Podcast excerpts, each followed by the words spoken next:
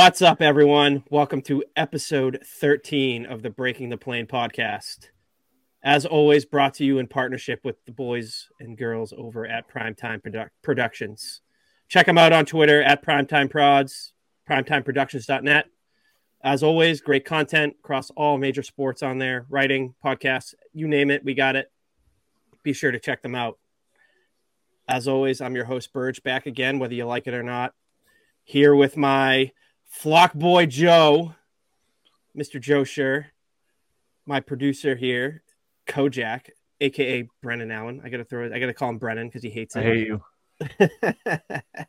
you guys have a good Christmas? You guys all have a good Christmas or, or Had an Hanukkah? awesome Christmas. Yeah, I Oh, slept the whole Hanukkah's time. been been over, dog. I know it has. I know it has, but I I don't I Been on actually that honestly dog for a don't minute. know. I actually don't know if you celebrate both. I honestly didn't know that. Oh, Hunter, dude, I was dude, I was such a spoiled like only child, double dipping, nine days of presents. It was it was it was it was the best. And now I do the same thing. There you go. Yeah. How about you, Kojak? It was great. I slept the whole time. Was Santa good shit. to you? Was Santa good to you? Yeah. Good. Good. We have a nice special treat for you all today. We have a nice guest in the house, whether you like it or not, Why are you saying- from the city Why of you being so brotherly love. No one. City of brotherly love, if you want to call it that. brotherly shove? Mr. Kobs, Greg Koba, resident Eagles fan. Thanks for joining us. How you doing today, buddy? Good. How are you?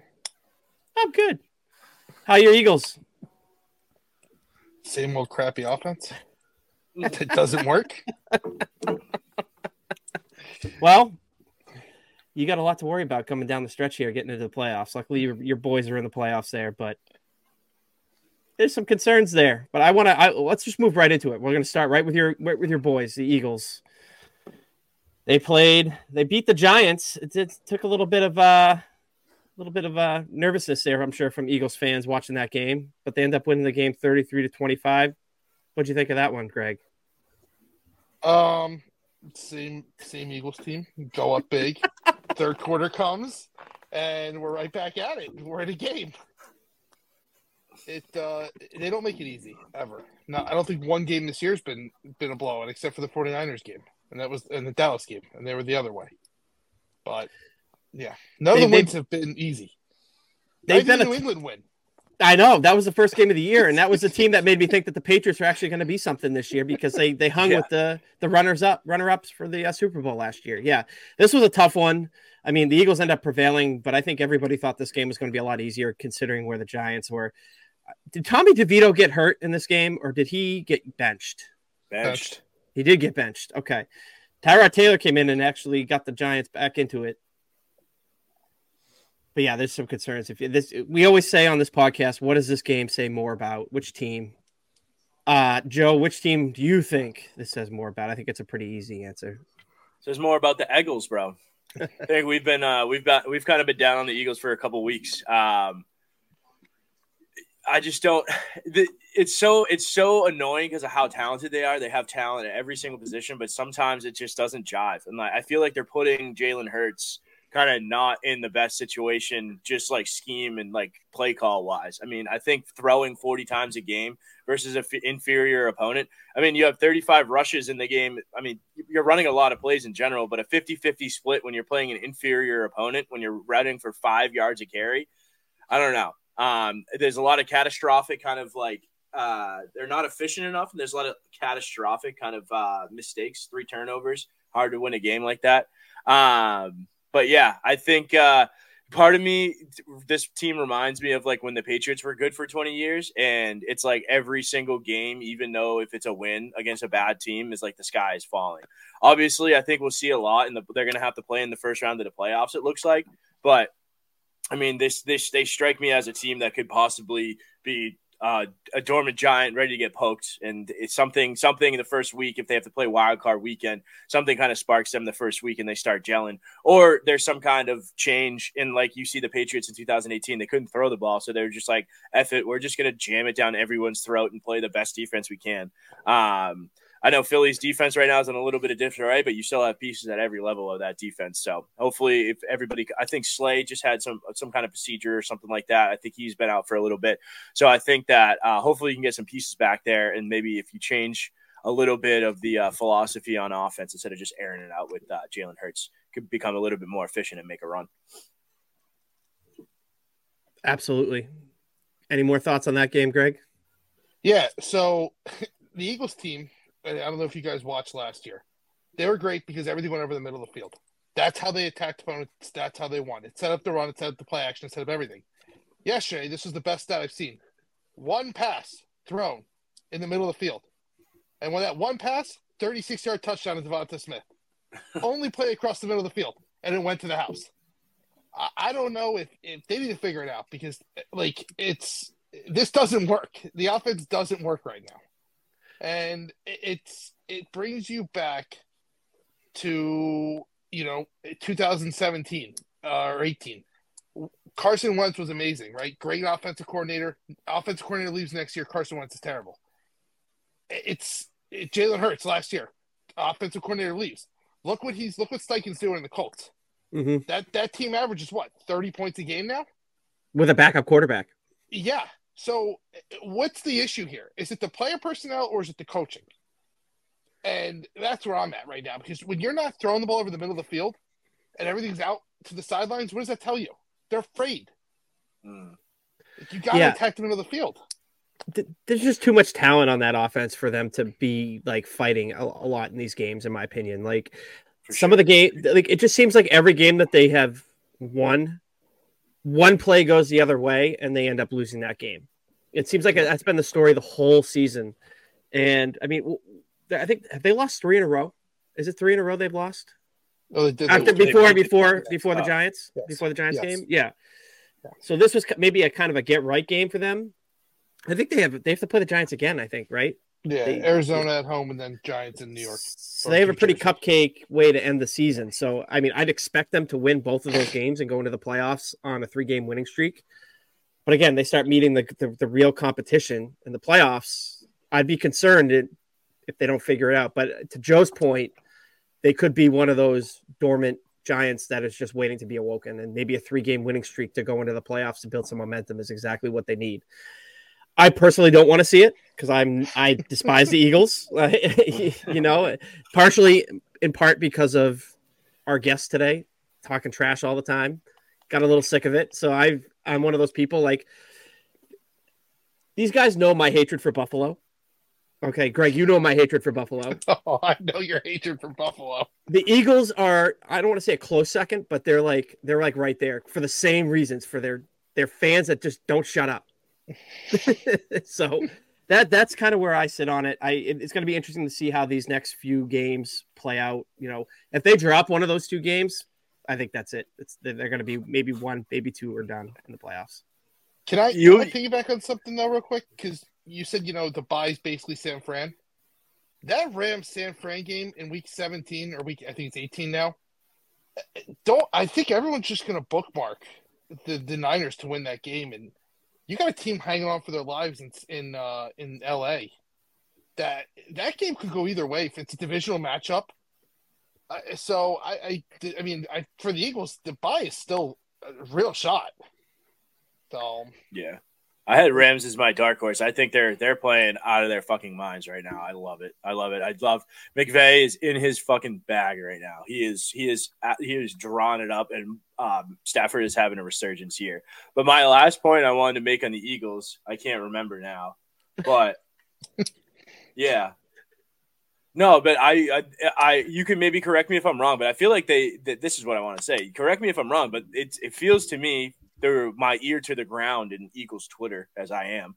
Um, it feels like the sky is falling over there. Oh, the the media. the uh, you know how you guys brought up before this about your media with Belichick? It's Oh, yeah. ten times worse. You got the whole the whole fan base now isn't revolting on the Eagles team. They're revolting on the media. You know, yesterday you had one guy blame Hurts for the pick six. I was telling the Eric on the phone. Goedert fell, and the ball went right through his hands to the defender. If he doesn't fall there, that's a ten yard slant pass for, for a first down. But you know, the first thing is well, that Hurts threw a bad ball. it was right there. Like the media here has just gotten so bad over everything with the Eagles that it's it's just causing a war here. And you've seen it. You've seen it on Twitter. Yeah, negativity sells. It sucks. Yeah. Yep. Absolutely. Let's move on to a, uh, a game and a team that this podcast gets on their knees for. The Detroit Lions segment sponsored by Crisco. There we go. Sponsored by Crisco. I got to get the weekly plug in there. Detroit Lions, for the first time in 30 years, clinched the NFC North with their victory 30 to 24 over the Minnesota Vikings.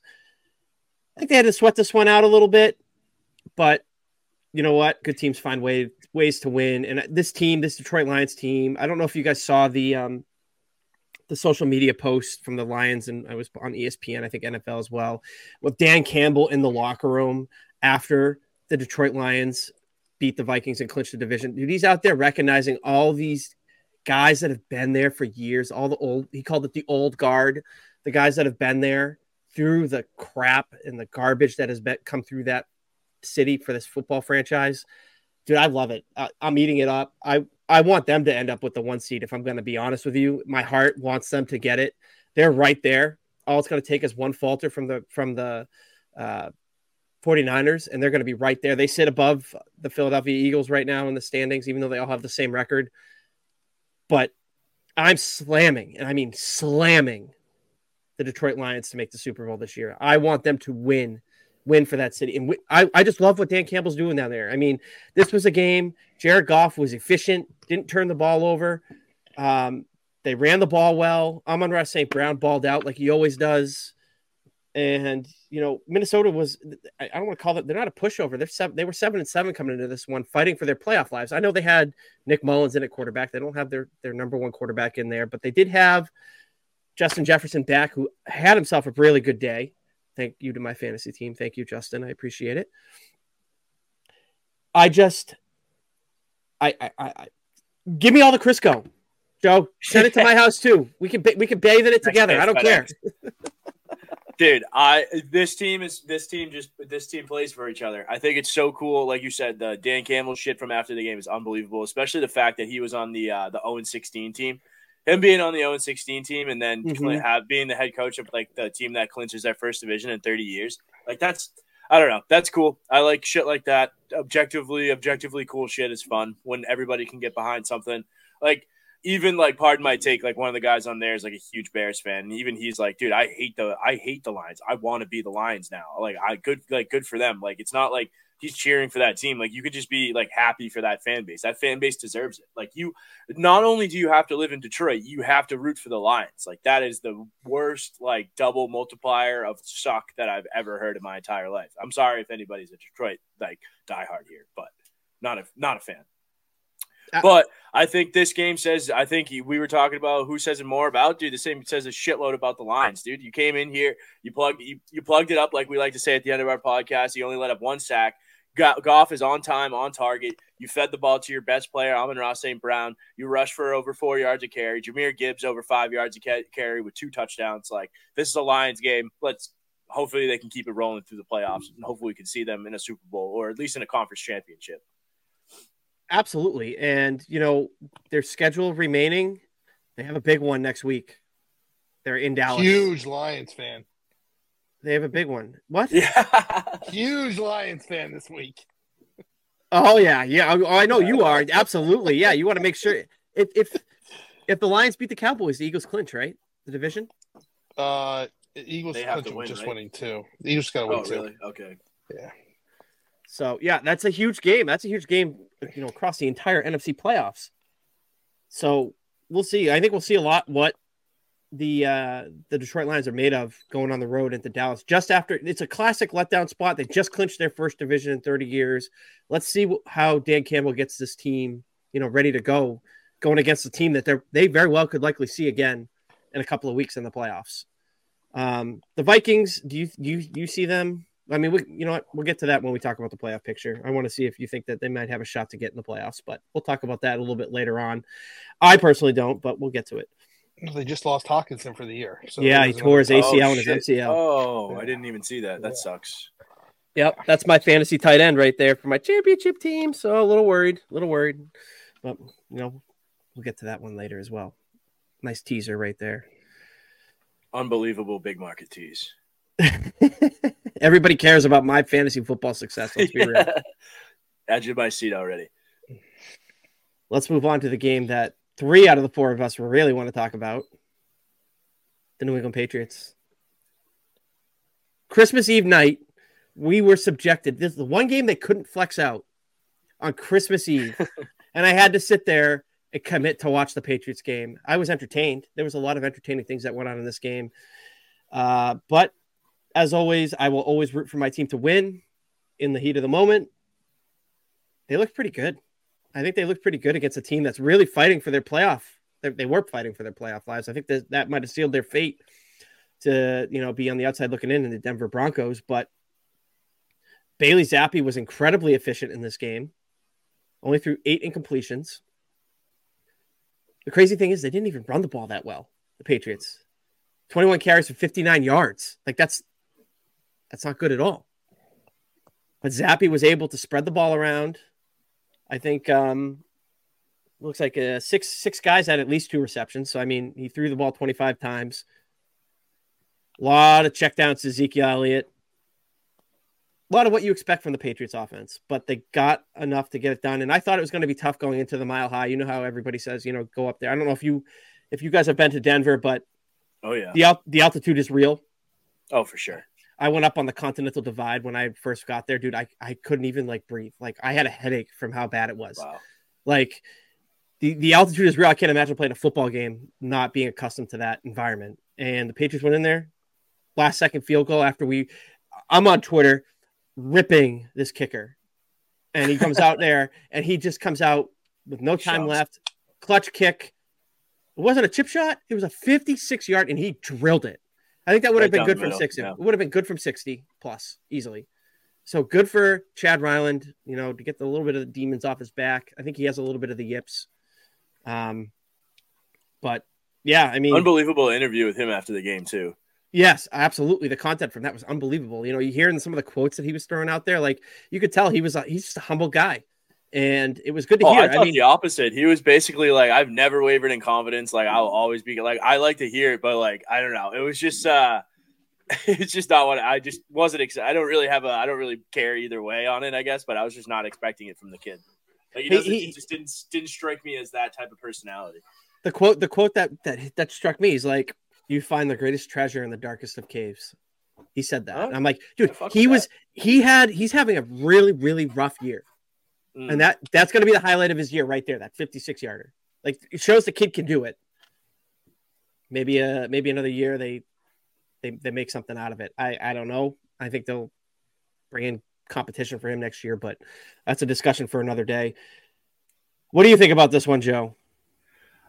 I think uh, I'm kind of just gonna like I'm kind of gonna take a new spin on this and just talk about the future, but like on the field and actual like players instead of like the stupid like reality TV shit that we talk about every week. Dude, Christian Christian Barmore is becoming a fucking problem, a fucking problem, dude. Three sacks in this game. There was one play. There was one play where like it was a screen play. It was actually a good play by Miles Bryant. So shout out Miles Bryant for sneaking one in on us. But uh he like comes from like the opposite det- defensive tackle to out into the flats to like blow up a screenplay like slowed down by Miles Bryant. It's just like I will say the effort is still there, dude. The defense is still balling out, dude. You see, you see when you see players like that, like a young player who's like wants to get paid, but who also probably doesn't want to get hurt going into another offseason where he's always banged up. So another like you could totally I, I wouldn't blame Christian Barmore one bit if he decided to shut it down at- some Mhm. point or, or take a playoff or two. That's exactly that's not what we're getting at all. And I think that you're seeing what this defense can do when you have guys like Keion White and Christian Barmore. Like when you're hitting on players like that and compounding, like, all right, you hit on two guys in three years at kind of like the same position or the same positional group. Like that's what got you like the Hightower, uh, Brandon Spikes, and like uh, Jamie Collins defenses. That's what gets that's what gets you the the Aaron Hernandez. All right, everybody chill out. The Aaron Hernandez, Gronk, Edelman, like offenses. You know what I mean? Like when you're hitting on all of those draft picks and like you're you're you're you're kind of building from the inside and kind of building from through the draft. Like it's so beautiful to see. Like when it comes to fruition like this, like Barmore, he's been balling out for so long. Finally has some numbers to back it up. Finally he does it on the national televised game and helps the Patriots. Like he was one of the sole reasons the Patriots were in this game, dude. I think the Denver Russ wasn't like he wasn't good. He's not like he's not elite quarterback good anymore, but he was good enough to win this game. And I think that like when you have the like they they were like I think they had a couple of injuries on the line during the game and before the game. So like the Patriots just were able to exploit a undermanned and probably not that great offensive line to begin with. But yeah, Mhm. I think Barmore and I think Dugger had a little bit of a, a resurgent game too. I think he's been kind of uh, a little bit uh, I would say transparent, a little see through, haven't really been showing up because he usually pops on tape because of how hard he hit. But I think he was flying around today making a lot of plays. You know, absolutely. And I, I agree with everything you just said there. And I think the buy in from the players, I think, is still there. And you see it in the videos. Obviously, the team releases videos that are friendly to the, you know, the message and everything for the fans and all that. But there is no doubt that those players still want to play for for for, for Bill. And I think that the buy-in is still there. There was talks, you know, over the last couple of weeks as Bill lost the locker room, you know, all this and that. I don't think that's the case. And I, maybe I'm a little biased by saying that, but like everything I've seen, like you hear the guys talk about him, you hear, you see the videos that the team releases, which again, I understand is friendly to the people that are there now. It's propaganda, Barry. Call it what it is. Fair, fair. Propaganda. Absolutely. That's a great word. I, I was trying to find the word. I couldn't think of it, but thank you. Okay. But it's still there. And these guys aren't mailing it in. If they were mailing it in, Barmore's not, like you said, Barmore's not going out there and having that beast of a game. You're not seeing Dugger do his thing. You're not seeing Miles Bryant actually look like a functional football player on defense. Like you're not seeing that. And let's not forget that this team has lost so many of their pieces on defense to injury for 90% of the season. So the defense absolutely is there. It's obvious on the offense that they lack the horses. And, you know, we could, I don't want to get into that whole thing today. I mean, it's, it's obvious, but I want to get the outsider's perspective on this. Somebody who hates the Patriots. I don't hate the Patriots. You do hate the Patriots. Don't lie to me. You and I talk all the time. You hate the Patriots. Either that or you're just trying to get a rise out of me and it's working. No, I just want I just want to read my text to you Sunday. Sunday this is Sunday at eleven thirty. What the hell are you guys doing? Eric, in all caps. Love it. Fuck losing. I hate this is me. I hate Russell Wilson, so this is great. He goes, Come on, no one expected him to miss that or to make that kick. What a Christmas present. Eric was so happy that they won that game. I was also pretty buzzed. I'm not gonna lie. I was feeling pretty good when I was sending you those texts. I, I bet. It just that made me really. It, it- I kind of laughed because I don't like Russell Wilson. I was never a fan of him. You could tell, and I don't know. I mean, you guys watched the game, right? You Oh, yeah. saw the play where he got sacked by Barmore, and the offensive line just turned around and walked back to the line. What does that tell you? You know, and I'm sorry, it's, I'm not not talking about New England here, but um, Denver point of things, they've given up on him. The line doesn't care for him. I did see on the other side of things, though, you guys are play. They're those linemen play for Zappe. I don't know what Mhm. it is, but they, they like that. Whole kid. Team does. Last year too. Everybody but Trent Brown. too- Yeah. Fuck Last year too, though, when he came in in relief, they they just whatever that kid does, they love that kid. And I was I was so I thought it was wrong going. I told you this last year. You should have never went back to Mac. Just left Zappe in there.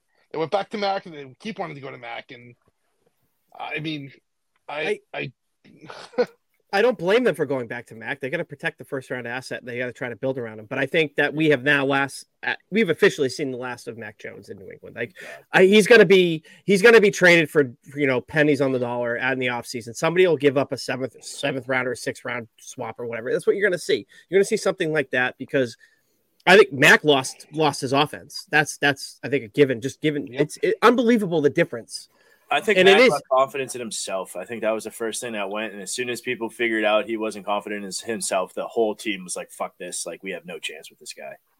that's a that, that's a valid point. I'll, I'll agree with you on that. That's that's absolutely the thing. And maybe this the whole thing he's built with his you know his brain, his mental toughness, and all this, and like it's not what it was. And you know, it's been nice not having to watch him throw games away like that Indianapolis game in Germany. That was one of the worst throws I've ever seen. So like I couldn't believe they went back and started him after that, after they benched him for the final drive in that game. Like I could, that was that was something that I was like, what the hell were they doing? Like, why? But I think Bill was proving a point there. I think you were right when Kraft forced his hand to. Dra- I don't want to say force his hand to draft, but force his hand to like play as much as he did. And I think that was Bill being like, all right, like this is like final like nail in the coffin. Like there's no justification to keep this kid or even like have this kid like around anymore. So I think that was kind of like I don't want to say Bill flexing or being petty because I think that it was it was needed to a point to show Robert like this is what happens when you intervene.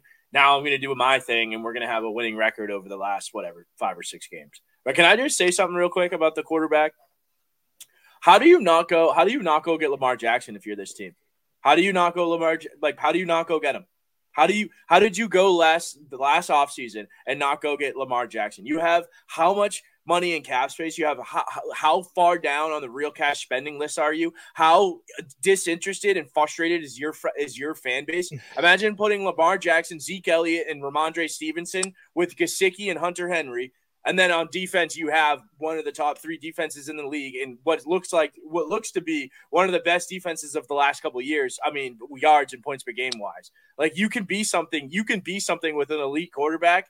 I think you have to work on the offensive line. I think they have the the talent, the um the cap space and the money to do it. But like, imagine if they imagine this team with a functional offense for the first 10 games of the season. Like that's so it's so frustrating to look back on how good the defense is playing and how like inept and how like it's almost borderline fraud. Like it's borderline fraud. The Patriots are a professional football team and they put that out for like their offense. That's fraudulent. That's not a professional enterprise. That's not a professional unit. That is that's fucking garbage. That's like getting an iPhone and you open it up and it's like a fucking it's a, one of the crickets that's call mom, call dad or call 911. Like dude, like that's it's it's it's it's false advertising. That's not offense. That's not professional football. Like a Matt I'm just sitting here on the couch. I was sitting here on the couch, like watching the second half of this game when like the Patriots kind of like they played. Bill played really conservative, really really conservative, but like the players on the field were making plays and like trying to and like made plays to win this game. Like there's still that thing there. There's still like players on the defense that have that thing like that. Let's make a winning play here. And I think that it's if you had that one player on offense, that quarterback that makes it all run, like fix your offensive line and like you've got something, dude. And that's the that's it's like Bill, dude, you could have had the fucking record already if you weren't such a dickhead. All right, I'm done. I think. How do you how do you how do you know it was all Bill though? You talk about I, real cash spending, like where do you put the blame? I mean, I'm not trying to absolve Bill Belichick of the blame on it, but like Kraft has to absorb it. He has to take some of this, if not a majority of it. I'm not going to go as far to say that, but like but, you uh, can make you the argument for it. Yeah, but you can look at Bill on the offensive line and specifically sure. the for Jakobi Meyers thing. So, mm-hmm. like, I think you're totally right on the outside. I don't think they're upgrading over Parker on the outside or like up getting better than like a Zeke Elliott on a vet minimum contract in the backfield. Like, I totally agree with that. But like, if you invest that money from, from Parker in the offensive line and then do something completely different at quarterback, you're probably looking at close to a 500 team because of how good the defense is. If, like, if that's more the, than that, that's the frustrating part. If Lamar Jackson's here, this team's a playoff team. Oh, they're fuck competing. Yeah, but, they're competing. They're competing with Miami for the division. Buffalo's yeah, not. You got to remember. You got to remember that Lamar was never a free agent. True. I know they would have to trade first round picks and it didn't two hundred million dollars guaranteed. But like, if you don't trade, if you you well, you have Mac Jones and Bailey Zappe who probably can get you assets to replace what you leave, like what you send out for Lamar Jackson. Yeah, you might have two picks in the second round one year instead of one in the first, one in the second, but you can still make that happen. Like I think you're you're better with Lamar Jackson on offense and no Christian Gonzalez in a second round pick than you are with Christian Gonzalez on defense and no Lamar Jackson. Like that's that's that's a no brainer. But well, just think about it this way: one team traded two first round picks for a quarterback, and look what that quarterback's doing. So just think about that in perspective. Yeah, I just Lamar's better than yeah. like Deshaun Watson, and I just think I, I Lamar Jackson is more of the thing than Uh, any other quarterback because of how dynamic he is. Like you can't like he's impossible to catch in the open field. He's thrown. We were just talking about it before. He has 4,500 all-purpose yards, 750 rushing yards, 3,500 passing yards. Like there's so much that he brings to an offense that I think that like first of all, he didn't take a year off before they traded two first round picks and gave him 250 million guaranteed. And he's also I think he's played less seasons, but he's the same age as Deshaun Watson. But regardless, I think that you're you're completely right. I think everybody's gun shy after how bad Deshaun is, and they're for for a good fucking reason. But I think I think I'm more of a Lamar Jackson guy, which makes me feel like it's a more of a no brainer than the average person for sure. Well, let me ask you this: piggy, piggybacking this, right? The first two first round picks, I wasn't even talking about Deshaun. Imagine trading two first round picks to go get Bryce Young. Oh and shit! take. I mean, if, if you were going right, if you if you were going to trade the two first round picks, and this is before the draft, right? Would you rather have traded those two first round picks and got a known quantity or commodity in Lamar, or traded those two first round picks for Bryce Young? yeah, I mean, out- like you have to look at the Panthers here. Like you could have had Lamar, right? Challenge them. No one ever challenged the Ravens. Make them make them eat their words. You, you knew they weren't going to let him walk, but make them make, eat their words, and no one did that. That's a that's a that's a good point. Yeah, nobody nobody even made an offer for him.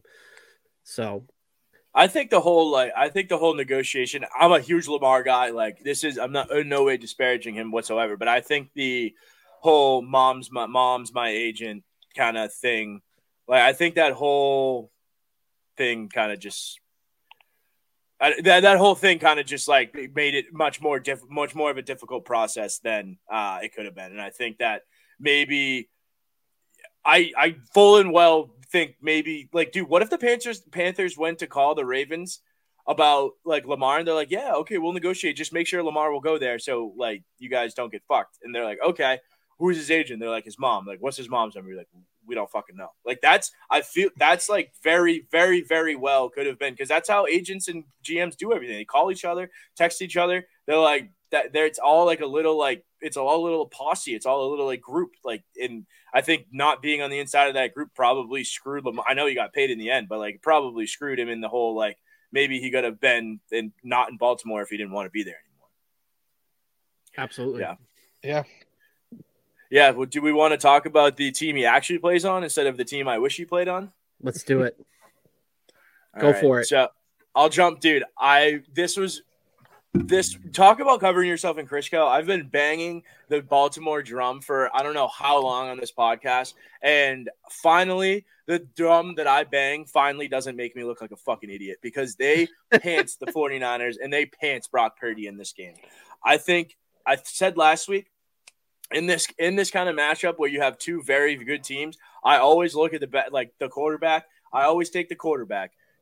Lamar, I mean Lamar outplayed and outshined Brock Purdy, and it's not even close. You can even see it in the in the public perception now with the with the MVP gambling odds. But Lamar, uh, an efficient twenty three of thirty five, two hundred and fifty passing yards, and then he added another seven for forty five on the ground. Like the dude's super efficient. Their defense was balling out. Their front seven was making it impossible for Brock Purdy to get uh, comfortable. And I think that if you looked at how the 49ers were playing this game, they played a shitload. Of, uh, the Ravens defense was playing this game. They played a shitload of press. And it reminded me of how the Patriots played the, the greatest show on turf in uh, 2001 during that Super Bowl, how they chucked at the line of scrimmage and they just, they just disrupted the timing. Even during, they ran this screen like this this fake like bootleg and then throw it back screen to McCaffrey. And the Ravens players, they weren't doing anything special. They just got up field and they just like disrupted the timing of the play. And it's like it took so much time and effort to, for them to get two or three yards. And I felt like the 49ers were just banging their head against the wall over and over and over again. They couldn't hit that big shot play. They couldn't get Deebo or Aiyuk free on some kind of big shot play. But I think that this won't be the last time they play this year. I think the Ravens got the best of them when you get on them. They got it. They had a lot of momentum going. So I don't know. I just think this proves that Brock Purdy's not your MVP, and there's definitely a, a uh, definitely a way to beat this 49ers team. And I think it's you get up on them, you put pressure on them, you make them win the game. Absolutely. So you're you're in the ballpark that this says more about the Ravens than the 49ers? I don't know, dude, because I've already This is a I, tough one. This this didn't change my opinion on the Ravens. It did change my opinion a little bit on the 49ers. I think it changed my opinion more on the 49ers than it would on my on the Ravens, I guess you could say. That's a fair point. I'll agree with you on that. I mean, Brock Purdy definitely was exposed. He, I think he had his worst game as a pro in this one. Uh, Four fucking picks, dog. four picks, got benched for Sam Darnold. Sam Darnold comes in and leads a, you know, a touchdown drive after Brock Purdy got hurt and Kyle Shanahan said, "Nope, you're done." I mean, there was no point in putting Brock Purdy back into this game. The game was pretty much over.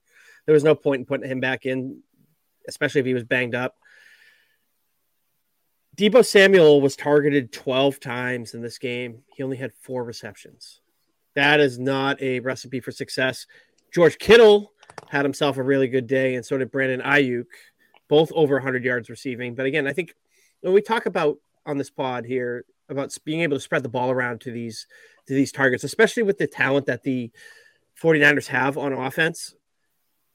If you got two guys that are going over for 100 yards, you know, targeted, you, they three guys that were targeted in double digits. McCaffrey, Samuel, and Kittle were both targeted 10 or more times. Not really a balance. I mean, I guess you could call it a balance if you got your three best guys there, but I mean, you're not you're not spreading the ball out beyond that. And I think Yeah, that's, but you that's can have the ammo. A defense could definitely have the ammo to shut that down. You know what I mean? Exactly. That's my that's the point I'm trying to make. If you if you can key in on that and limit those guys, but look what they did with Deebo, Deebo Samuel, the fourth the fourth guy on that that list, who's I would say their best wide receiver. I would say I would take him over over Aiyuk, but they're you know it's close. But I would take Deebo over him just because he's multi tool there. If you're you're forcing eight incompletions on that on targets to him, that's a problem. McCaffrey did ball out on the ground in this one.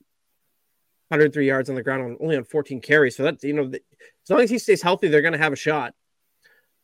But if your quarterback's making bad decisions and throwing four interceptions, you're not going to win. You're not going to win. So I, I agree. It does say a little bit more about the 49ers and the Ravens. I'm also in the mindset with you, despite my Crisco love for the Detroit Lions. I do believe that this team is going to, these teams are going to play again in February. And I expect a different result. It's tough to beat a team two times in one season. So, you know, I think it'll be a lot closer of a game. Maybe it'll be the same result, but it'll be a lot closer. For sure. Greg, what do you think? What do you think, Greg? Um, so I wanted to talk about the picks for Purdy.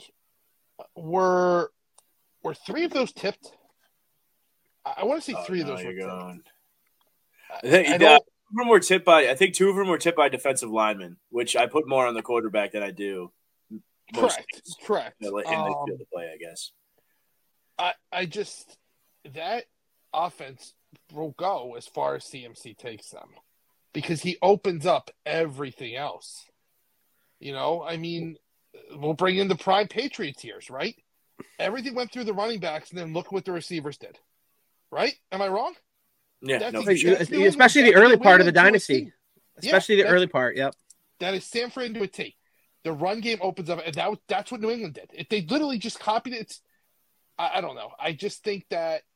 Um, I mean, it's the same coach that was on that team that blew the twenty-three lead. I don't. I think the Niners are frauds. Uh, after, I mean, I don't even know if they're going to win the division. I mean, look, yeah, yeah. Purdy went into Philadelphia and beat Philly, right? Mhm. Sure, sure. You're Philly playing the gauntlet of the schedule there in that in that um, five week span, anyways. But if you look ahead, right? So, who has Purdy beaten? Because right, you have prime time against the Ravens, best team in football. He he got embarrassed. And then what was he 0 and 3 when T- Trent Williams, Deebo, and McCaffrey were going through their injuries and they had that 0 and 3 Yeah. skid? He looked like a regular guy again. They again. smoked. They smoked the Cowboys, Yeah, but, but I mean, a lot of the rest. And they beat the. They smoked the Eagles. Um, But I mean, they beat the Rams. They smoked the Steelers. But I mean, a lot of these games that that they've won have been against. You know, you look back now, are like teams that are like, nah, like you know, the Giants. You got the Steelers. You got the the Jaguars, the Bucks, the Seahawks, like the Cardinals. They're teams that you know they're not they're not top echelon. They didn't have the hardest schedule. What I'm what I'm getting at. They didn't have the hardest schedule to play. They lost those three straight games, and I think that's the time that that Trent Williams was out. Right, With the- they lost to the Browns, Yep. they lost to the Vikings, and they lost to the Bengals. They got destroyed by the Bengals. A little of that Yeah. out there. So Yeah.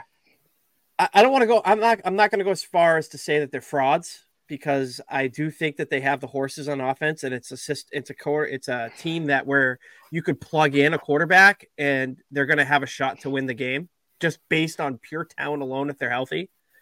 Especially with the defense is absolutely loaded too, and they are a little bit exposed in this game against the Ravens. I mean this this also I'd argue could be a hey wake up call for this team. You know, you got two weeks left. You got to play the Rams. They got the Commanders. that's an easy win for them. But this could be a wake up call, you know, to go into the stretch run here, going into the uh, into the playoffs.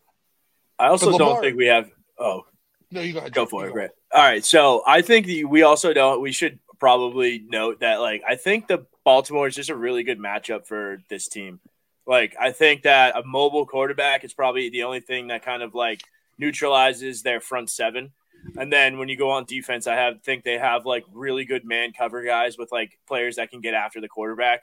So you have like tight windows Purdy has to throw into and like a re- really fast reads, which like dude, he's he's a good quarterback, but he's not he's not oh he's not a world beater. So once you you tighten the windows and you speed him up, like that's going to affect any quarterback, and that takes Brock Purdy from like maybe like quote unquote MVP candidate to like a regular guy, and then it, you have Lamar turning that that elite front seven into just a uh, just a regular front seven because of how like dynamic he is. Like what he made those guys look like in the open field, like even some of the more athletic guys on the offensive line, it's still like I still get impressed every time I see Lamar, dude. It's like video games, bro. It's it's fun to he's so fun to watch.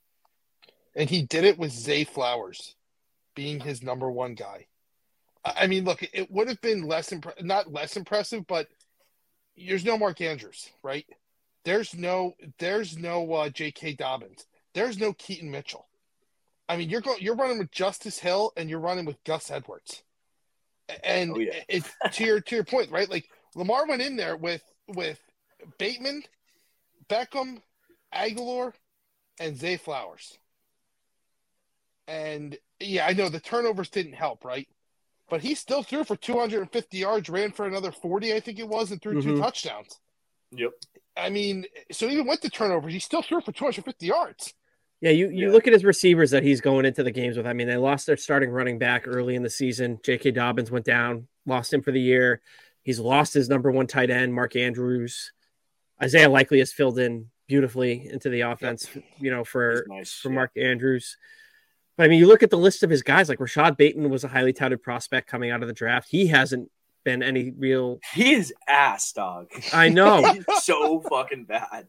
I like- know. Dude, shout out Rashod Bateman coming on the pod if you're listening and like eviscerate me. That's fine. I'm just a stupid dude with a microphone. But brother, Nelson Agholor caught a touchdown in this game. what did Joe say off the back of a milk carton? yeah. Greg's very familiar with Nelson Agholor. Oh, so familiar. This is Big Chip Unlike uh, Agholor. I mean, yeah. in, his def- in his defense, though, he ran a great route. He Mhm. had the defender. Uh, you, the turn when he saw Lamar run, he had the defender burn there. So, Dude, but his, it to him. his his thing was never not getting open. It's just he just can't fucking catch the ball. Yep. It makes you wonder, like, can he play cornerback? Like, it makes you wonder because of how like how smooth and how long. Like, dude, he would be like a Jalen Ramsey or like a Marcus Peters type, like a long, like outside, like outside the boundary corner. Like, but no, we want him to be. Oh, he he's got some highlights, brother, but some low lights. well, and then and then one last part on this, right? And I want to see both your thoughts, and and because I, I I want to see what Eric says mainly too. is is Hamilton a top three defensive back in the league after that game? Uh, I'd have to do some research before I give you a full opinion on that. I think he had a he balled out. Not gonna say that he balled out. Because before he- coming into the wow, game, he was press, fifth in coverage. Wow. Wow. See, I, Yeah, di- I didn't even that didn't even coverage, register with me. That, that didn't even register with me until you said that. Like, but the Ravens. Where do the, have- where do the Ravens find all of these I know. fucking guys? I was just gonna say Where that. where do they was- find all of these fucking guys? To Jadeveon Clowney. Aggravating as fuck. This fucking Kyle Van Noy. Fucking Kyle. Like where'd they find this guy? He's a first round pick from Notre Dame. Yeah, I mean, back to back years they had they hit on this guy Kyle Hamilton and then fucking Zay Flowers, and those those are the two guys that basically fucking win. Not I want to say win the game, but help Lamar win the game. Like this dude had three pass defended. He has thirteen on the year. That's eighth in the NFL with four picks. Like I mean, Their that's an linebacker duo's absolute top savage. three. Yeah. Their linebacker duo's top three with Roquan and Patrick Queen. Yeah, Roquan is a beast. Roquan, that was a great trade for that team last year. Yeah, they're, they're, they they are a wagon. They will. I think. I don't. I don't even. I don't know if there's an AFC team I would put even in their ballpark. Miami, I don't think is in their ballpark personally. Don't count Um, out Mahomes. Do not count out Mahomes. Yeah, wow, I'm that's a good saying- I'm segue. always- I'll always be in that camp. I'll always be in that. Never camp. count out Mahomes. That's that's a good segue right there. We can move on to our next game with that one. Love it. Kansas City Chiefs, Las Vegas Raiders. I thoroughly enjoyed watching this game. Watching the Las Vegas Raiders absolutely ball out for their defensive head coach, interim head coach Antonio Pierce. Two defensive touchdowns, I believe, in this game. And I think they came very in the span of like 12 seconds of game time. Like it was Yeah. something ridiculous like that. I love watching Patrick Mahomes cry. Like he's he's finding out how hard it is in the NFL to do what the Patriots did and sustain the success for 20 plus years in the NFL. And let's be let's be honest. I think this I think if we're going to talk about who this says more about, Joe, um this says a lot about Kansas City. Like Oh yeah.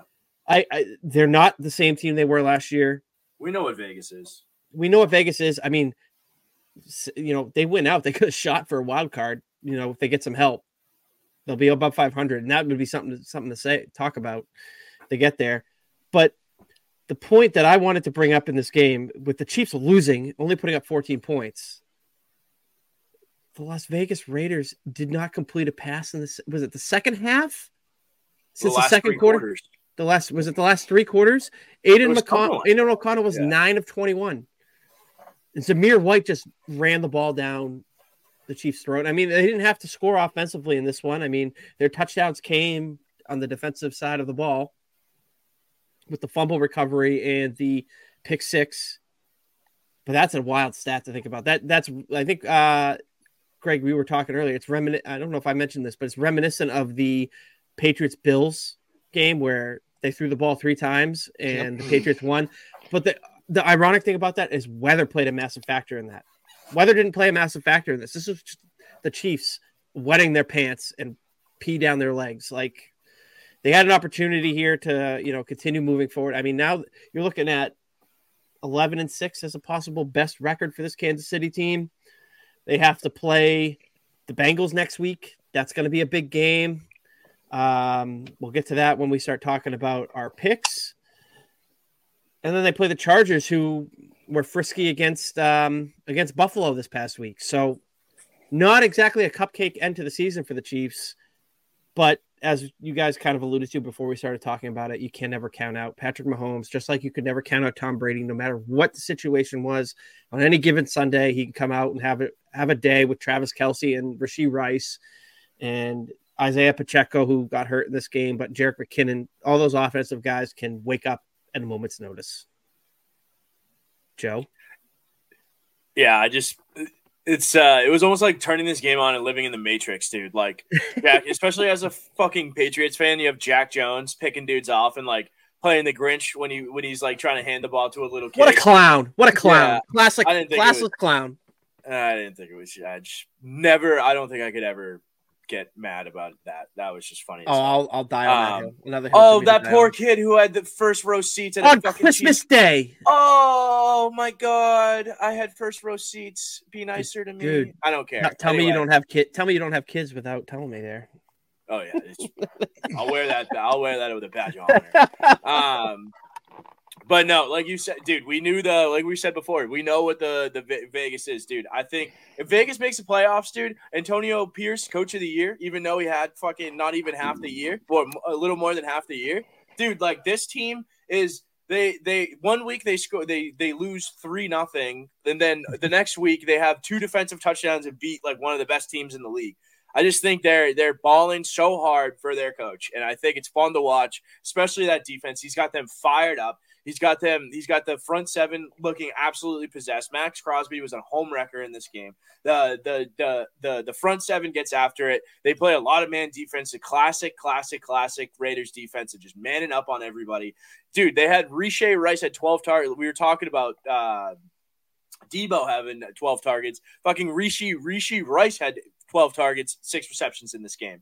So, um, I don't know what the I, I don't know what, how the Chiefs are going to do it, how they're going to like how they're going to turn it around, but I mean, they have the def- they have the pieces on defense. Hopefully they can get going like they did at the beginning of the year, but uh never count on Mahomes, but it's it is Scaryville, USA in Kansas City right now. Absolutely. Now, Greg, I want to get your thoughts on this as well before I make my final point. Go for it.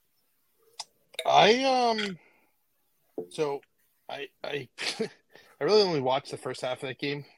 I'm not gonna lie. Um, Me too. I I don't look you any team that has Mahomes.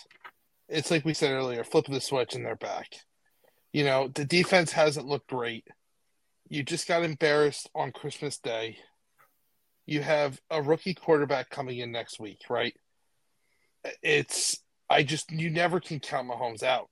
But I mean, this is a weird year for them. To go next week, you lose Pacheco in that game, which hurts them. Watching them this year, they look like they want to run the ball more. It doesn't look like that old school Andy Reid. I'm going to throw it 50 times a game offense. But to further Joe's point with Antonio Pierce, how can you not hire him as your full time coach after this? He How is he he- still an intern? Yeah, you got to Stealing my thunder. like the dude the dude is just he's got the guys playing and I I mean, I would love to see that. And I, I guess I heard that they're not technically div- eliminated from the division win yet either. They could still Oh, win the wow. division. I, I saw. Yeah. or the, the, not New England. The, the, the Kansas City would have to lose out, but Yep. I mean, imagine that happens. You're right, Coach of the Year. I- I- he's got to be. I, I I just hope I well if I was a Raiders fan like our guest last week, Tommy, I hope that the I would hope that the ownership Mark Davis doesn't make the same mistake he made a couple of years ago when they had Rich Bisaccia take over as the interim head coach for Jon Gruden who was fired and he got the team to the playoffs and they didn't hire him as a full-time head coach. They brought in Josh McDaniels and we all know how that went down.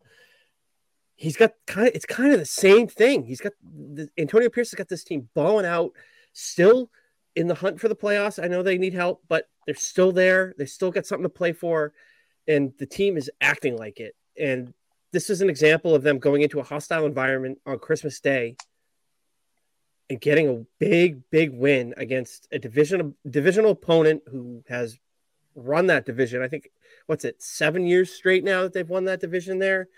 So I love what I love what Antonio I love the love when players like get behind somebody like that and just want to ball out for him regardless of you know the business decisions anything like that. So i think that's great to see.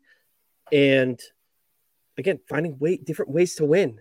They didn't complete a pass in three quarters and they found a way to win this game against patrick mahomes in arrowhead on christmas day. Can i just say anybody who goes to a football game on christmas eve night or christmas day deserves what the Denver Broncos fans and the Kansas City fans got. And this might be the dad and me talking, the old man dad and me talking here. But dude, you got what you deserved. You spent all that money to spend your Christmas at a football game. Wait, are you mad because a Raiders guy refused to give a ball to a Chiefs fan? No, no, th- I, I was mad. I was I was I was on this train Christmas Eve night when the Mile High Stadium got that loss.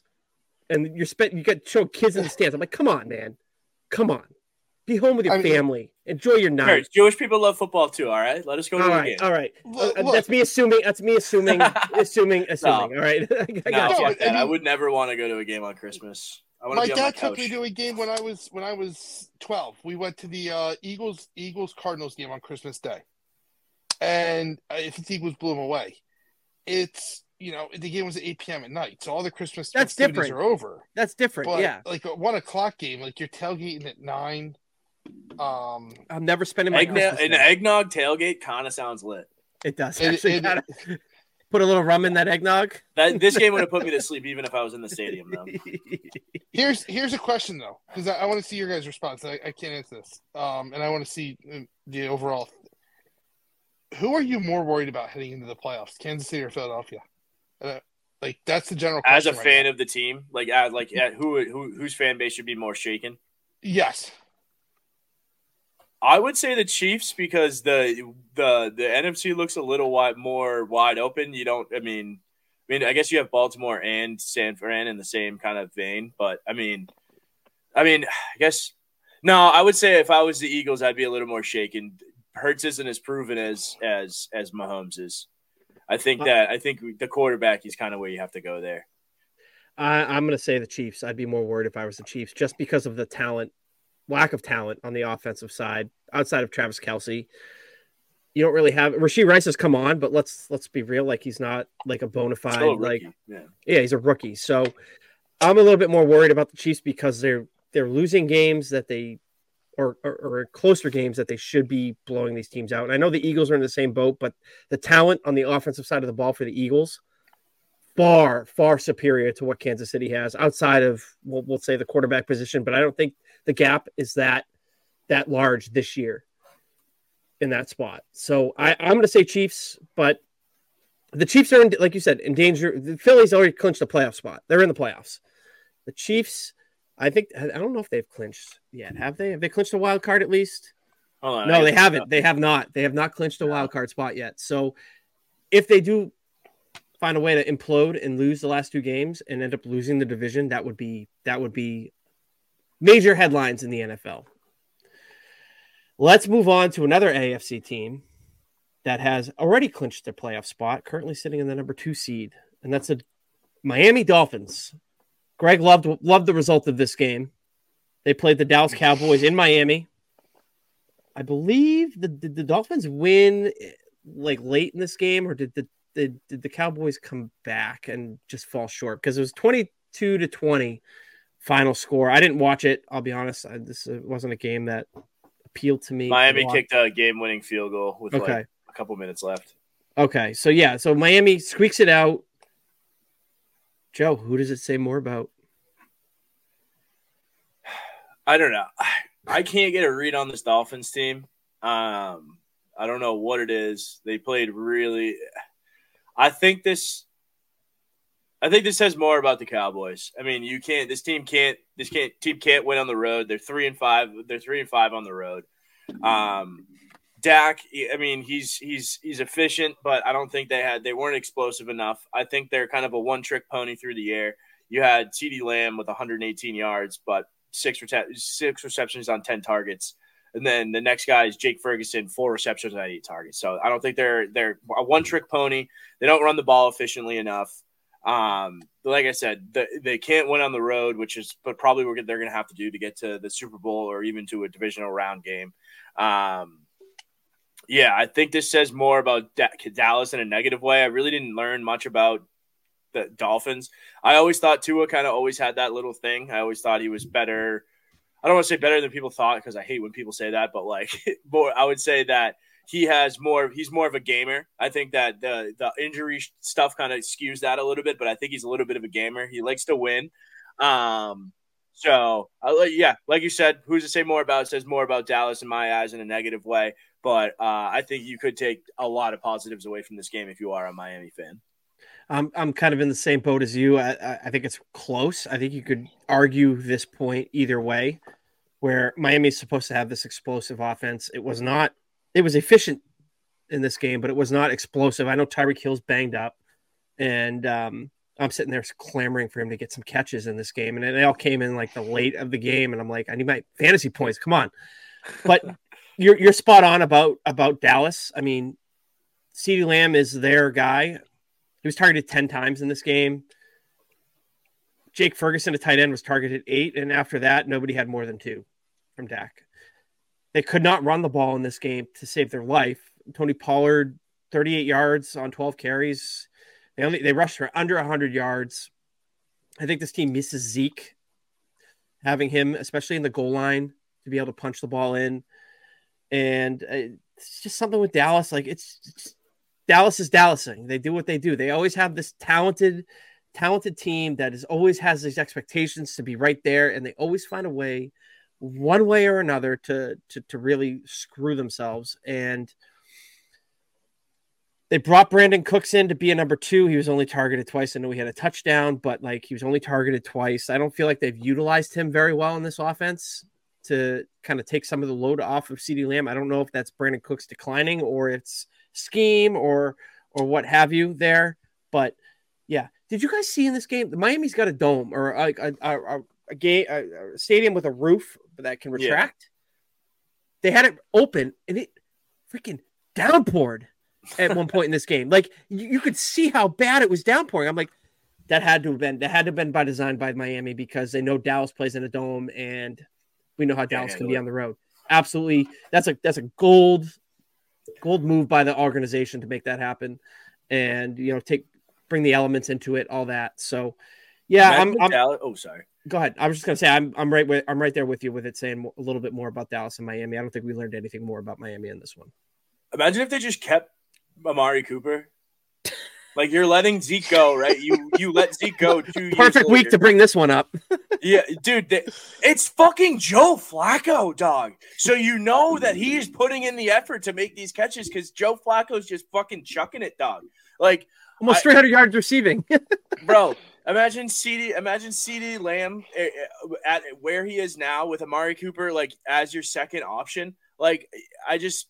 It's just terrible asset mismanagement by fuck. It was like a fucking. We talked about it before. It was like a fifth round pick it was a joke. they ended up that they ended up getting back for him. So you let Zeke walk, right? You let him walk in free agency. He's one of the highest paid running backs in the NFL. That's that's not that's 75% of the money that you let walk in Amari Cooper. So it- it's just a terrible asset mismanagement in my in my total in my in my opinion. You let Zeke and Amari go for basically a, f- a fifth round pick. Like that's it's the the Cowboys are always going to cowboy. You have a fucking 85 year old madman as your as your president of football operations with a tub of fucking goo with no backbone as your as your as your like your head coach. As we've seen with like, dude, you have strong men like Dan Campbell, like Antonio Pierce, like DeMeco Ryans turning around franchises. Like you don't have like you don't like that whole formula with the all encompassing like owner, it never fucking works. It's never gonna work. Like it worked when Jerry first bought the team and he just spent, spent, spent, spent, spent, and went crazy. Uh, but Had like, Jimmy Johnson as a head coach. yeah, and he turned it. He turned it over with to Jimmy Johnson, who he sold. Uh, what's his Dorset for a million draft picks, and they rebuilt the team like right on the fly, like that. Like there's they don't have that. They, they don't have that asset management anymore, dude. Amari Cooper could have been that guy. Tyreek Hill gets two first round picks, dude, and you can't. You get a fifth first round. Pick, you get fifth round pick for Amari Cooper.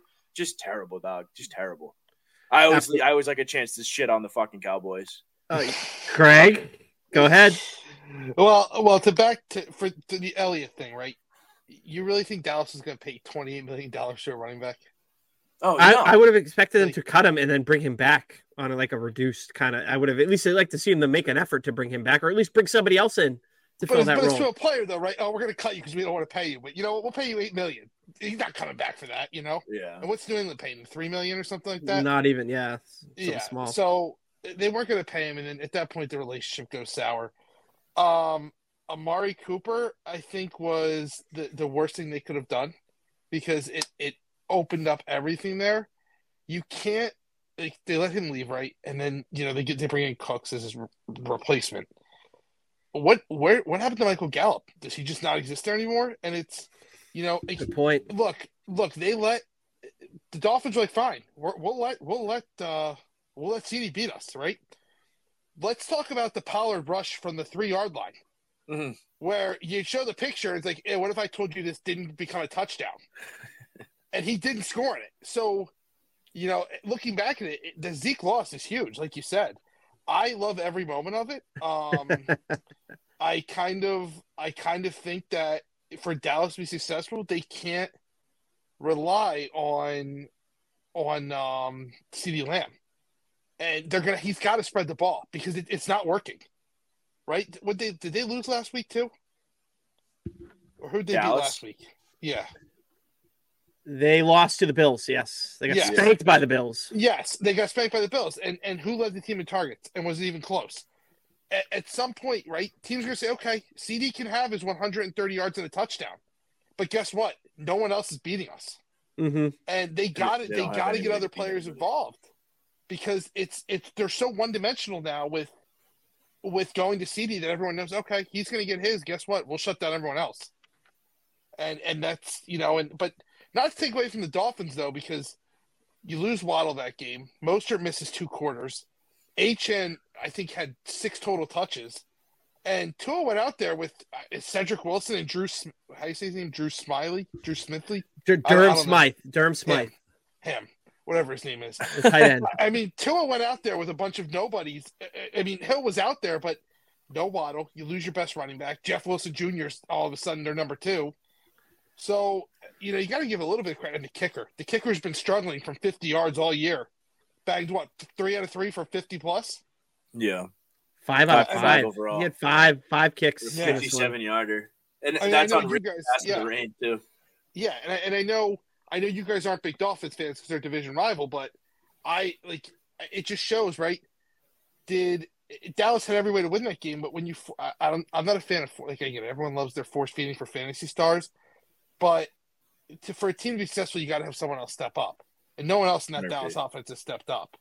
You know, Yeah. like if Tyreek Hill's if Tyreek Hill's having a bad game, you have Waddle, right? For you guys over your last couple games, Elliott picked Elliott has stepped up big time. He's been your offense. Yep. And and you know, it's it's Dallas has to have someone step up. And I don't know you can't rely on a tight end to step up because that tight end is going to take you so far. You signed Cooks, he's got to step up. Pollard, Pollard might be the biggest bust in, in terms of fantasy football this year. Yeah. Pain. And and What a he's bad, been what a bad irrelevant. mismanagement on that Pain. one too. Yeah. I read a stat today that Dowdle has 40 less carries than him inside the 10 yard line, has as many touchdowns. That's wild. That's That is wild. crazy, dude. That's wild. Let me get the exact number on the stat, but I, I'm like, I'm looking, at I'm like, how how does how do you let that happen? That's unbelievable. It was, I can't, I gotta find the stat now because it was one of those things where it was like, you're you're looking at that and it's, Dowdle has Dowdle has uh twenty percent of the touches and two touchdowns, and uh yeah, Pollard has four times as many or five times as many touches and has five touchdowns. yeah, Unbelievable. like so. What does that tell So right? transitive property, he should have like ten or twelve touchdowns. Yeah. So I, I don't know. I I for Shout out to the Miami definitely- yeah. defense though. The Miami defense has been balling, dude. hmm It, it has. It has. Because remember that that play with Pollard, right? Gets stopped in the one yard line. The next play's a fumble. And Yep. It's down, and it's Miami football. So I mean, I loved it. I love watching Dallas lose every week, and I love their fans going crazy. But I don't think Miami's as big as frauds once when people once said they were beginning of the year. You know, they couldn't beat anyone. Maybe Miami's for real. I mean, we'll see this weekend, unless they go up to. Unless they go up to, and they get they go up to Baltimore and get stomped, but no Waddle next week either. That's huge for them. That's that's True. huge for them. We'll get to that in our picks So- coming up here in just a little bit. But I want to I want to move on to the playoff picture, and I'm not going to go through the whole thing with you guys. You guys can look at the look at the playoff picture. There's teams that are the AFC is a little bit more wide open. Only two spots have been locked up. The NFC only has three spots available. A dark horse to make the playoffs. Go for it, Joe. I'm gonna stick with my I'm gonna stick with my dark horse from the beginning of the year. Do I, can I pick a team that's still in that's currently in the playoffs? Yeah, yeah, sure. Yeah, yeah. my my fucking LA Rams, dude. I'm gonna ride. I'm gonna ride the coach quarterback combo. Coach quarterback combo is the most important thing in professional football right now. The Rams have a very, very, very good quarterback combo. The uh, Stafford having a little bit of a renaissance year. McVay, like we said earlier, in his friggin' bag with uh, with Nacua and with uh, with Cooper Kupp. Um, so uh, yeah, give me the Rams as a dark horse, obviously to make the playoffs. But I think, I mean, so if the number one seed gets a bye seven plays two, six plays three. So they would go to the Eagles. I would feel really good about that as a Rams fan going to the Eagles after you kind of like put the pedal to the metal for the last little part of the season to make a run. Yeah, that's a that's a good pick. And you've been you've been hammering them since we started doing this podcast, so I like it. My team, a team that's on the outside going in, and you know we talked talked about them in previous episodes here, but I'm gonna I'm gonna I'm gonna stick with the Cincinnati Bengals. You know they had a rough week this week against the Steelers, kind of hurt their prospects a little bit against their division rival. But I like what they're doing there with Jake Browning at quarterback. I like the talent. I know Ja'Marr Chase is banged up. I'm hoping he doesn't play this week for fantasy football purposes, but I still like them. I still like them to to to make a run to get into maybe that 7-0. I'm not sold on the Indianapolis Colts, even though I picked them so many times on this this podcast and they burned me. That's probably why. But other than them, like the Texans, I don't, I'm, I'm, I'm out on, unless CJ Stroud comes back from his injury and they are the same team that they were before he got hurt. I'm still not sold on the Steelers, despite them beating the Bengals. And you know, I'm not gonna I'm not gonna rule out the Buffalo Bills choking away the last two games of the year either. So you know me. But yeah, I'm gonna go with the Bengals and the AFC side of things to to to at least get into that seven hole. Greg, you got anything on this you want to add in? Um, well, you and I have been going back and forth about the current standings, but if I, I still think Eric that the Eagles are in the two spot from what I'm reading here, with based on the tiebreaker, right? But could you imagine? This is Joe's point. Could you imagine the Rams and the Lions in the first round of the playoffs? That would be a great story. Great Oh my God, story to see Rams- that. I hope the Rams win that game. That would be so funny. Stafford goes back to Detroit, wins a playoff game Wow. Detroit. I'm sorry. That'll get me to light Wow. myself on fire with the Crisco, but like that, that is, dude. But you, sometimes you got to You love that shit's awesome. You know what I mean? Like That'd be a I great think that would- story. yeah, dude. That like uh Stafford going back there and exercising his demons, and then getting then stomping the Lions like Cinderella season. Oh, Oh. So my my playoff dark horse, and I was telling this to um to Eric, Green Bay. Ooh, I like Green it. Bay, Spicy. Just I, the, like yeah, they had a bad loss last week, but I think Love takes care of business. I mean, as far as reading the Vikings today, they're thinking about starting Jaren Hall to, this weekend. Hmm. So my AFC, I said it four weeks ago. I said, and you guys are going to hate this. I said Buffalo's going to run the table, and it would not surprise me if Buffalo wins the division too, because Miami all of a sudden loses. I think. I I think hate if, you. uh, yeah, I know, but I think if Miami loses out, the Bills win the division. So you know, it, the Bills are my dark horse team. I think they're playing the best football out of anyone. Yeah, the win against the Chargers wasn't good, but uh, just something with the Bills team scares me right now. And I and I know you guys hate that, but it's just I've been saying this for three weeks now that they're going to get hot, and you know, play, momentum takes you so far, right? I mean, we haven't seen have we seen Lamar win a playoff game yet? Yes, Lamar's playing great, Joe, but I need to see Lamar win a playoff game. And until that happens, I got to ride with the Bills. I could, I could, I, Why did I invite him to come with us? Why no did I spotting him to come with lies there. I'm just, I mean, I, I look. You've created as a monster. Sounds. I Come just, on our pod. You just can't talk good about the Bills. There's one rule. Greg just broke it. I, I don't know. It- It's, I mean, look, three years ago, right, or four, five years ago, I think it was. If Eric tells me, you know, oh, here we are, Patriots need to win the next game and make the playoffs, I'm like, okay, they're going to the Super Bowl, because that's that's how it is. You know, that's that always that team that gets in right at the end goes on that run. It happens Mm. No, every year. Every year. sure. So, uh, but uh, the Packers are more of my dark horse, and I and I they control their own fate. I mean, I, it, something tells me Seattle's going to lose to Pittsburgh this week, and I don't know why I'm why I'm getting those vibes, but I think Pittsburgh goes out and wins in Seattle. Awesome. Joe, it's your segment time, baby. Oh, do we want to do a little QB catfish? Yes, we do. All righty. It's time for a little QB catfish.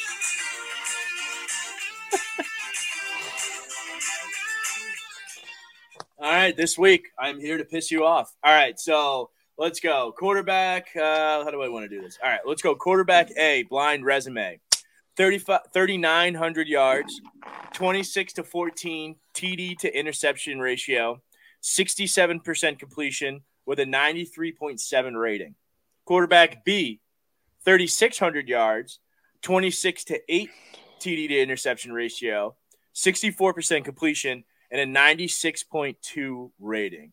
All right, so uh, we'll do guest first because I was raised raised right. Shout out Bonnie if you're listening. If you're listening, tur- turn this the hell off, mom. Yeah. Uh, Greg, quarterback A, quarterback B. I can run through the stats again if you need me to. Is this is this from what years? So this is actually funny. Good question. So these are both two 2023 stats. This guy's gonna Both try to these bait me again. He's trying to bait me again. okay. 2023 stats. Player A is Baker Mayfield. Yep. Can you give me player B stats? 3,600 yards, 26 touchdowns, eight interceptions, 64% completion, 96.2 rating. And what did what did player one have interception wise? Uh, 26 to 14. You know what player? Okay, I'm going to switch that. Um, okay. Player player one is is I believe is Jordan Love. And- I just need you to pick one based on their blind resume. I don't need you to figure out who the quarterback is. oh I just pick one. Just Okay, pick one, go- yeah. I'll Yeah, just Jordan pick it. Love. Jordan Love. So you're A. picking player A, right? Yes, it's Jordan Love. Okay. yes. So player. So we have Greg with player A. Kojak, who do we got? Yeah, I like A? that. You like player it's A? got- yeah.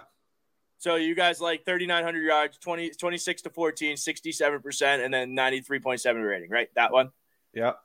Okay. Burge, what do you got? I'm going B.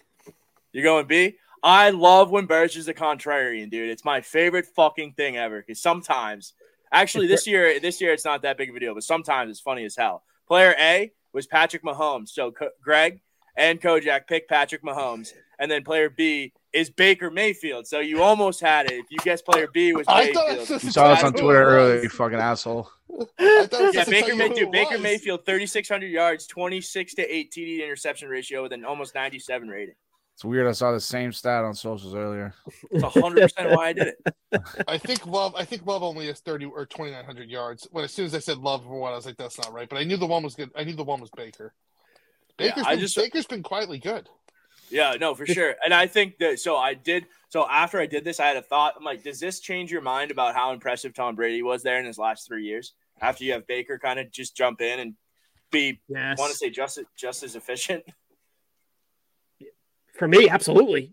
I mean, I don't think he has the high end talent to win them a Super Bowl, but like you can definitely say that like maybe 50 touchdown passes and 5,000 yards when you're like in your mid 40s was like very on a very I would say augmented uh, offense.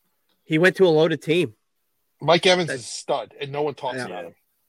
Very He's underrated 10 receiver. of all time, dude. They said, Mhm. yeah, that uh, Big Cat was doing the math, and he's like, he has to average like way under his career averages to like end up in the top ten in receptions, uh, yards, and touchdowns. Like that's that's we're we. And it's like it's so funny because like everybody talks about CeeDee Lamb, CeeDee Lamb, CeeDee Lamb, CeeDee Lamb. You know what I mean? But like Mike Evans plays in Tampa Bay his whole career, super loyal guy, balling out, ten reception, Yep. ten seasons for ten touchdowns and a thousand yards, and like. I don't want to say he's barely talked about, but it's more like guys ring. like us being like, yo, like people who play fantasy and shit like that. You know what I mean? Mm-hmm. Guys who are like more into it than the average fan. Absolutely. Yeah, that's a that's a uh, that's a great point about Mike Evans. That's a guy I would love to come to New England at some point to finish out his career. I wanted him. too. I know. Got another. I'd say two, three years maybe to keep up. dude. keep up- Receivers are being effective into their mid to thir- mid thirties now, especially the elites. Yeah. So, well, it'd be interesting to see where his career ends up because I, I agree with you guys 100. percent He's a very underrated Hope he gets a receiver. He's ring. not talked out. Well, he has a ring. Oh, oh my god, he has he one. has a ring. Oh my god. I was just assuming just he was on that. Tampa Bay. I'm like, they fucking suck, dude. I'm like, no, he's a big reason why they won one in 2021. Yeah, absolutely, absolutely. dumbass. Joe, it's your all right. it's, it's your show, buddy.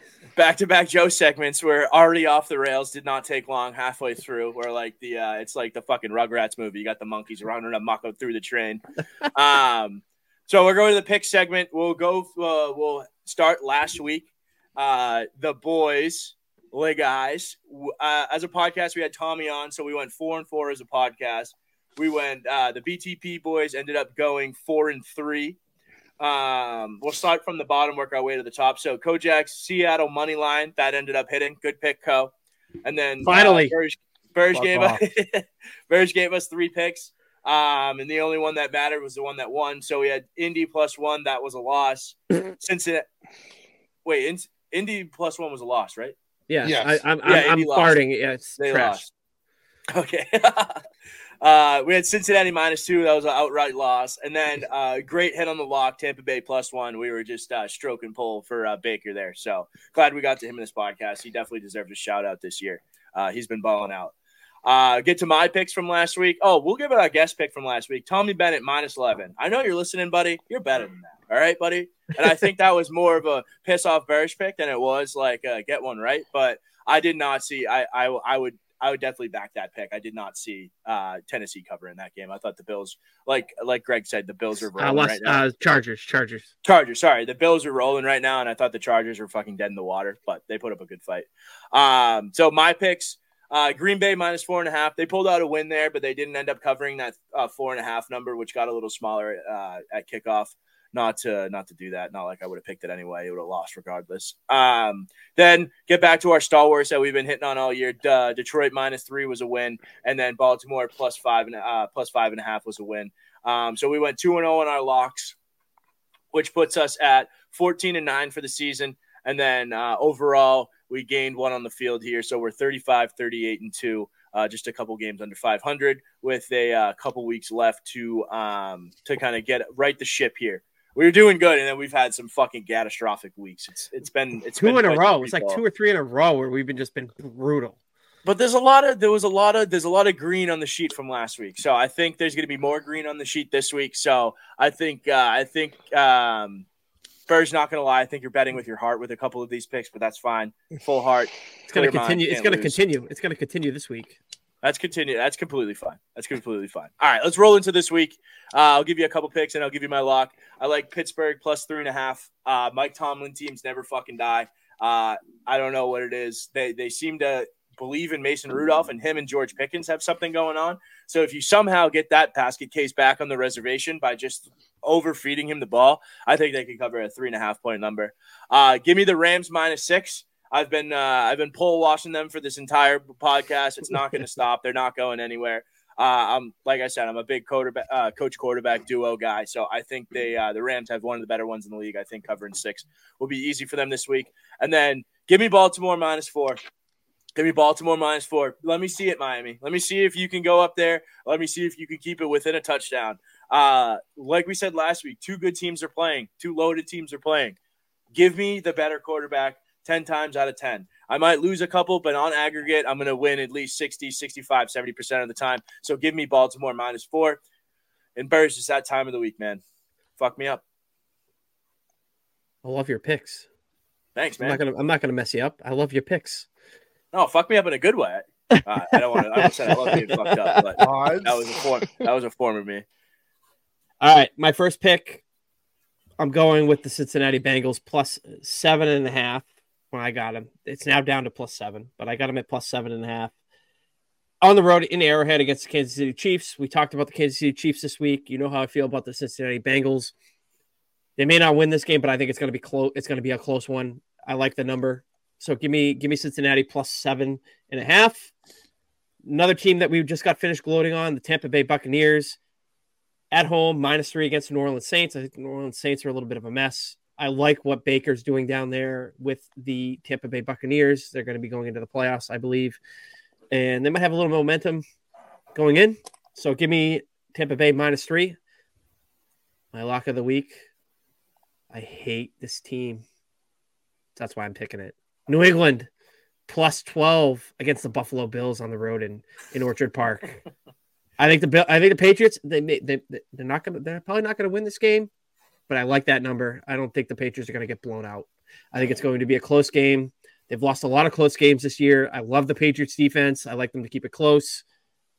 That's my lock of the week. New England plus 12 on the road in Buffalo. It's a big ass number. Would I love for the Patriots to spoil Buffalo going into the playoffs? Oh, Oh, my god. rent might be going on Patriots money line on this game. Dead Pa- ass. On the 31st, I might put rent on Patriots money line. Dead Pants tent. ass. Pants tent all day. Pants Let's tent. go. Pants fucking city. Anyway, um, yeah, I love that. I love the I love the Tampa Bay pick and I love the New England pick. So, um, Kojak, What's up, buddy? welcome to the podcast. Thanks. You've been here the whole fucking time. I know He's falling asleep over there. Just hanging out, listening to the you look beautiful tonight. Thanks. Tell me something. Um, Tell me something about this pick. I'm gonna pick the Packers money line. Um, hold on, I just had it. It's plus 105. They've been playing a little rocky. Well, they've been playing well, but they've uh they've lost a couple of games the past three games, four games. They barely beat the Panthers, but I like them against the Vikings. It's a divisional game. Sunday night. We'll see what happens. I envision a Jordan Love coming out party on a televised, a national televised game. Yeah. Vikings are frisky, but holy And fuck! They just lost Hockenson, so we'll see. Yeah, true, true, true, true. But they still have Justin Jefferson, who's an absolute Yeah. fucking beast, dude. All right, well, I like that pick, Co. Plus 105, too. You might get us an extra unit and a half in there, something like that, dude. Always Love looking it. out for the boys. Greg, what do we got, buddy? well, he he um I have another sneaky one here. And uh I just I think now because the coach got told he was staying, taking the Jets at plus seven. Ooh. Hey, okay. The coach got told he was staying. They're playing for the coach now. I mean, at this point, you're going to Cleveland, and you know Flacco said, "I think they're going to make Flacco eat his words." Something just tells me the Jets want that. I mean, Jets Like have a great secondary. Uh, The, the Browns can't run the ball as of late, so I mean, one of them's got to give. You know, I would put a lot of money on a defensive touchdown for the Jets in that game. Actually, Mm-hmm. okay, I, I hope DraftKings. All right, I don't want to go on. I don't want to go on tangents here, but DraftKings, you need to fuck. You need some competition in New Hampshire, you dickheads. We're no, we're no longer guys- a DraftKings. No longer a DraftKings podcast. Wait, FYI, you guys only can get DraftKings. only they've monopolized the New England gambling market. It's fucking aggravating, dude. Any any any place in New Hampshire that has a book, it's a it's a it's a DraftKings book. So it's like, oh, what whatever. Sometimes sometimes you get kind of screwed on odds and lines, but it's not it's not as bad as it could be. But yeah, I like any defensive touchdown. If I don't know if there'll be a line for that for uh, draft on DraftKings where I am, but any team to score a defensive touchdown would definitely be like a good bet in that game. I feel like because I, I think they're back to Jet, Zach Wilson, right? So that's a defensive touchdown on a fucking stick, right? No, he's, he's rolled out. He's rolled out. oh, he- he's injured. Yeah. Yeah, they're No. going with Siemian again, from what I read. Unless, unless I read it wrong. No, no, no. I mean, I think I can. Uh, but yeah, regardless, I like the Jets' offense is inept, and then uh, Joe Flacco is an absolute old gunslinger playing his old team. I think. I think they're going to want to try to bait him into one. Yep. Oh, a walk off Sauce Gardner pick six to like ruin the Brown season. That oh, would be. Oh, I'm here that for that. be I'm here for that. dude. Yes. Yes, and then he I- I goes to hand it. He goes to hand the ball to a fucking Jets fan, and he actually gives it to him, and Burris even likes him even more.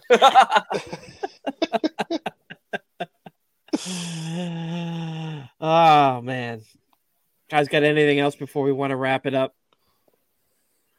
I no, think that wrap we- it up- si- wrap it up like a silence Christmas is good.